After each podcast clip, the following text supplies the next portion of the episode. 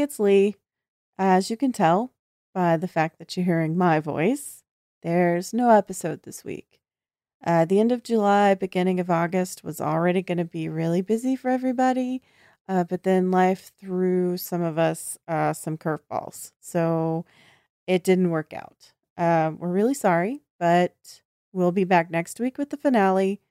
We have the after show after that, and then the mini season. So we're looking forward to all of those things.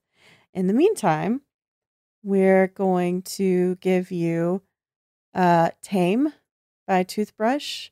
That was their number one hit single, uh, written by Logan, and the music and all of that put together by Meadow Vista Media.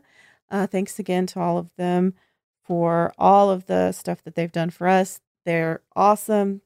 Um, they really make Logan's songs. Um, he writes, like I said, he writes the lyrics, um, and uh, they make it come to life, and it's really great. And we love what they do. Um, Toothbrush sounded great this season, and um, you know, who knows what's going to happen uh, with these crazy kids? But I will say, I have a feeling that if there's any way for them to get to that homecoming, they are going to do it. And I know that Toothbrush has a new uh, number one hit coming up um, to be released at homecoming. So you'll all want to come around next week so you can hear that.